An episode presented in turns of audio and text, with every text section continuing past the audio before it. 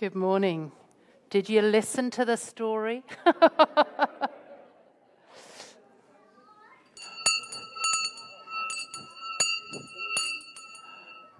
wonder what that reminds you of. For me, that ringing of the bell reminds me of being um, at school and the bell that would go with the wooden handle, uh, which was easier to ring, um, at the end of a break time or something, and you would know that it was time to come in and line up. It was very interesting hearing how Craig got into teaching. I used to teach for many years, and I'm sure part of my reason for wanting to be a teacher is because I wanted to ring the bell at break time, and I loved it when I got there and did do that. Now, of course, it's all music and buzzers and everything else, but I wonder what a ringing of a bell uh, reminds you of just recently watching my children play football. They're obviously at stadiums without the buzzers, and so the bell is rung. It's time to finish the quarter. It's time to start the quarter. It's time. It's telling us when we hear a bell that it's time. I'm crackling a bit. Is there anything I can do to not crackle? It's this. I'll leave it alone. Take it further away. There we are. Hopefully that will work. Sorry if I continue. I come from, I grew up in an old church in England, one of those ones with a big bell tower. And so the bells were often rung through the year. They would ring if there was a wedding or a funeral or every Sunday morning saying, It's time, it's time to come and gather. They were rung when the war ended. They were rung on frequent occasions to say, It is time, it is time. And that is what we hear when we hear a bell being rung. Sorry, Sarah. I love the sound of a bell. Well, today we're exploring a moment in the life of Nehemiah, a man in the Bible, and it was like a bell rang in his life. Not a real bell, but a bell inside him, something that stirred, something that resonated in him. And he knew it is time, it is time and for him, it was a time for rebuilding. I wonder whether, for some of us here this morning, there is something resonating inside of us, and we know it is time for us too. It is time for rebuilding in us, a time to restore. And maybe for some of us, there is work to be done on ourselves, a time to restore and a time to rebuild. It may be there's work to be done in our homes, uh, in our homes, a restoration of relationships, maybe. Maybe it's a work of rebuilding and restoration beyond our homes, in our neighborhood, beyond our neighborhood, maybe even in another country. Maybe the bell is ringing for you now because it is time to restore and to rebuild our good creation, to work at that. Maybe it's to rebuild. Shall I stop? I know it's really frustrating. I'm sorry. try and bend it so that it's not quite. There you go. Try that. I'll try this. I'll try this, and if it doesn't work, I'll go there. Sorry, guys. Thank you. I'm trying to keep my hair out of the way, and now it's my face. Oh. Sometimes it just doesn't like it. So, is it a time for us to rebuild and restore, whether it's relationships, whether it's to do with creation, whether it's restoring or rebuilding laws or policies or structures that bring comfort, protection, health to people? Maybe your work is to restore and bring people back to wholehearted worship or study of God loving God. Is there a bell ringing for you? Maybe you've already responded to it. Maybe you need to respond to it. Is there a rebuilding work to be done? We're going to look at the story of Nehemiah. Nehemiah, who follows on from Ezra. And if you did follow that story at all, you've heard all that has happened so far up to this point. We're at a point where the people of Israel have been shipped off from their land, the vast majority of them, and taken to Babylon. Now it's the Persians that are in charge. And over the last couple of Sundays, we've looked at the first two phases of people returning, going back to their homeland, back to Israel. The first crowd that went back went back and rebuilt the temple. We're returning. It was one of those, yay, moments, a moment of celebration. They rebuilt the temple. But sadly, it wasn't quite the same as it had been before. The second phase went back, and they were um, interested in the law and how do we again become this unique people that um, are different um, in, in the world that we live in? How do we get our identity back? And they really did do the yay celebrate of um, let's be this people. But sadly, they couldn't really keep it up. And now, the story today is the beginning, just the beginning of this third phase and it involves the character Nehemiah. Nehemiah is still in Babylon. He hasn't gone back in the first phase, he hasn't gone back in the second phase. He's there. He's got a great job. He is the king's cupbearer. And if you know anything about poisoning people, if you wanted to poison somebody back then, a great way to do it was to put a little bit, little bit of poison in their wine. So you needed a cupbearer, somebody that dealt with your wine, who you trusted with your life, because they were going to keep you well and healthy, drinking all the wine you wanted to drink. So he had a very high ranking position. He wasn't just a lowly servant, he was the cupbearer to the king. And he is there in Babylon, in Persia, and his brother returns. His brother returns from Israel. And he just catches up with him, as we do sometimes when our rallies return. And he asks, Well, how's it going back there in Jerusalem? And he was um, not told very good news. This is what he was told Things are not going well for those who return to the province of Judah. They are in great trouble and disgrace. The wall of Jerusalem has been torn down, and the gates have been destroyed by fire. I don't think that Nehemiah had ever been to Jerusalem. Clearly, he had not chosen to return there before. And so I would expect that his response might be something like, Oh, I'm so sorry to hear that. That's really sad to hear that that's what's happened to, to the land of our ancestors. Can I help in some way? But actually, the depth of emotion that he feels in response takes us by surprise. We read this When I heard this, I sat down and wept. In fact, for days I mourned, fasted, and prayed to the God of heaven. Nehemiah is so deeply moved, and it's a sadness that lingers. He laments over the city of his ancestors. We read um, next in the Bible a, the prayer that he prays about this, and you just see how his heart is so stirred about this as he prays about it. And the next thing we read is several months later. And several months later, he's serving wine to the king, and the king notices that he's really sad, and he asks him, Well, what's wrong? And he says, Well, I'm deeply sad because the home of my ancestors, the walls have been torn down and the gates have been burnt, and it's in a terrible place. And so the king says, Well, how, how can I help? And this is what Nehemiah says With a prayer to the God of heaven, I replied, If it please the king, and you are pleased with me, your servant, send me to Judah to rebuild the city where my ancestors are buried.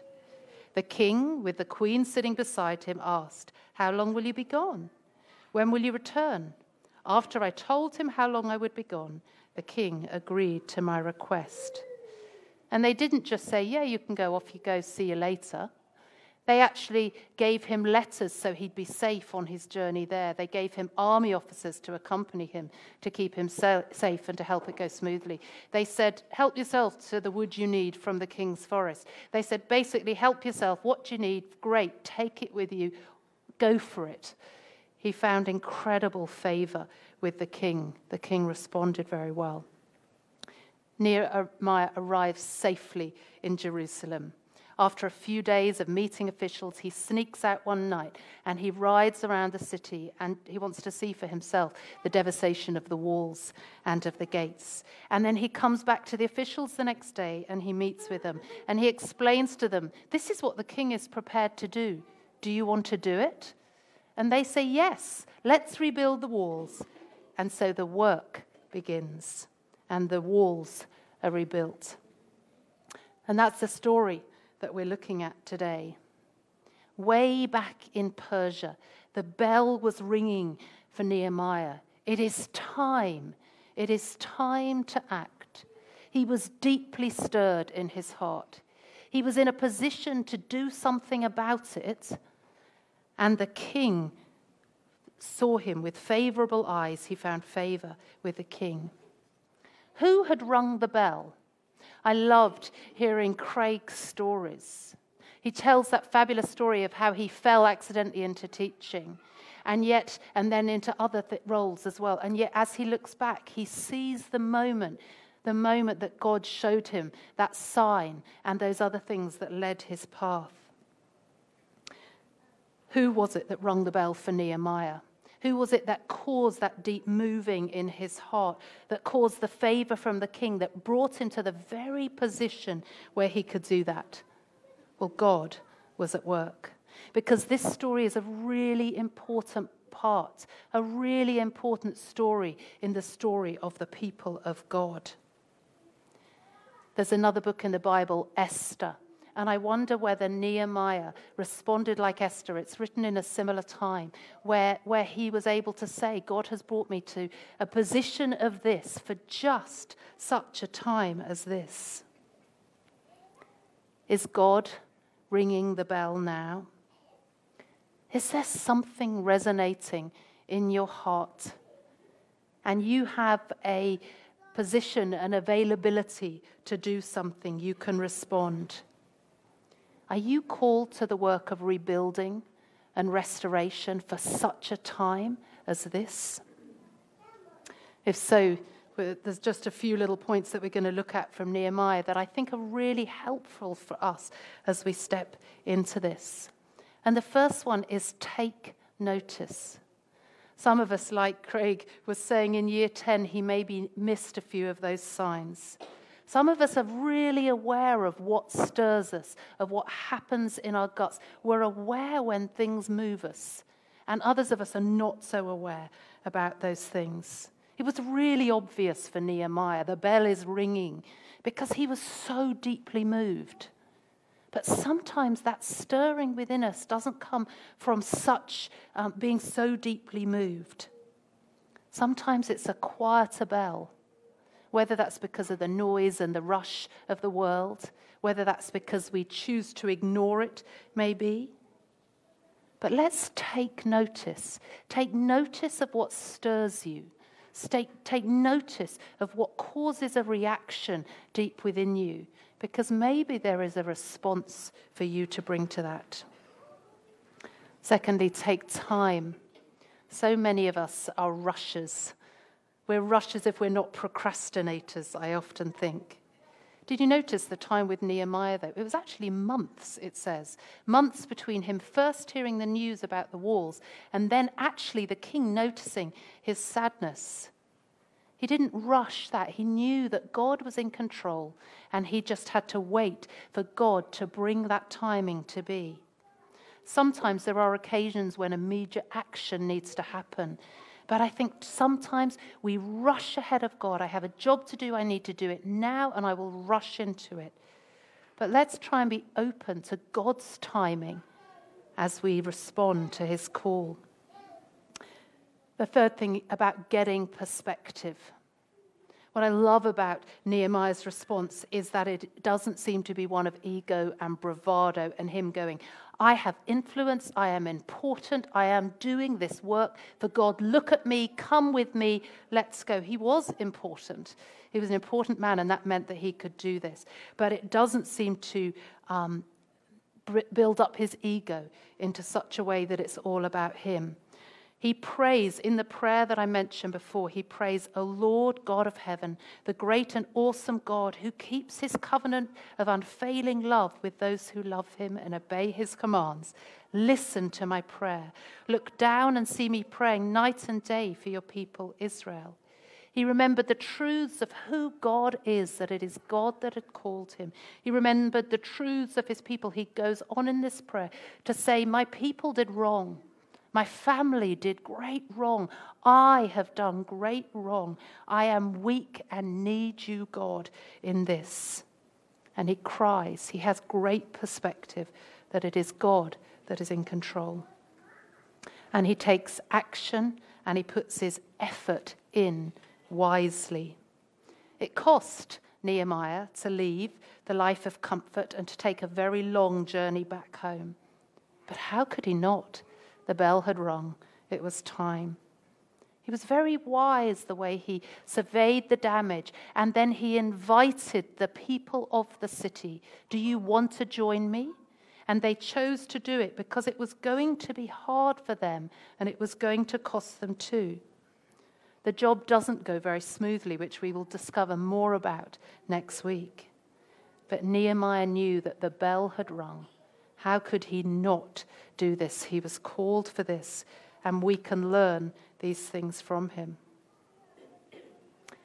When Jesus called his disciples to follow him, I wonder whether the bell rung in them, whether loudly that moved them, or whether just quietly.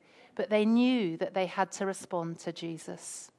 And then, as they lived life alongside him for those years, listening to him, watching the way that he lived, they could see that they were called to a work of rebuilding, a work of restoration.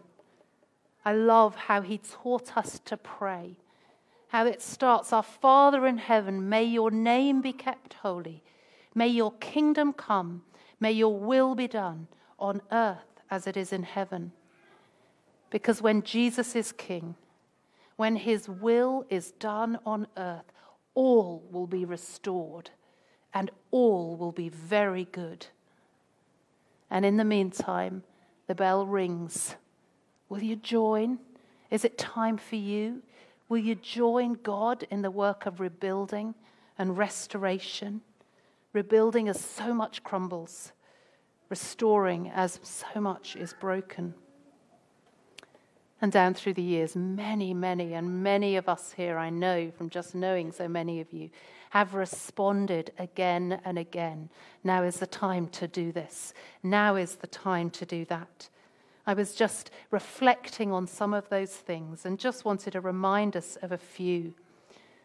This is Kommaly. You may not recognize her face if you're part of us, but you will have heard of her because she is the mum of Bobby and she's from Laos and lives in Laos. And for many Christmases now, we have supported the work of Mulberries and this is um, this lady, Kommaly, started this organization. Laos, as many of you know, excuse me, is the most, excuse me, the most heavily bombed country for a country that is neutral and not in the war ever. During the Vietnam War, over 2 million tons of bombs were dropped in that country, which is about a ton of bombs for every person living there at the time. There were lots of people killed by those bombs during the war, but since the war, so since then, 20,000 people have been killed by these unexploded bombs, about half of them being children, and many of the bombs remain there. And so, of course, there's mass poverty. How do you use the land when it's not safe to do that? And so, Kommaly, all those years ago, decided, What do I do? The bell rang so loud in her heart. I have to do something for my country. And all she could do was she'd been taught how to, how to weave silk. She knew how to weave silk and make beautiful things. And she thought, well, this is what I've got. This is what I'll do. And so she taught one or two others. She taught a small group. The group grew. She taught a larger group. Um, it became a cooperative. It became an organization that now gives people saplings to grow, to feed the silkworms, to grow the silk, to weave the silk, to sell it.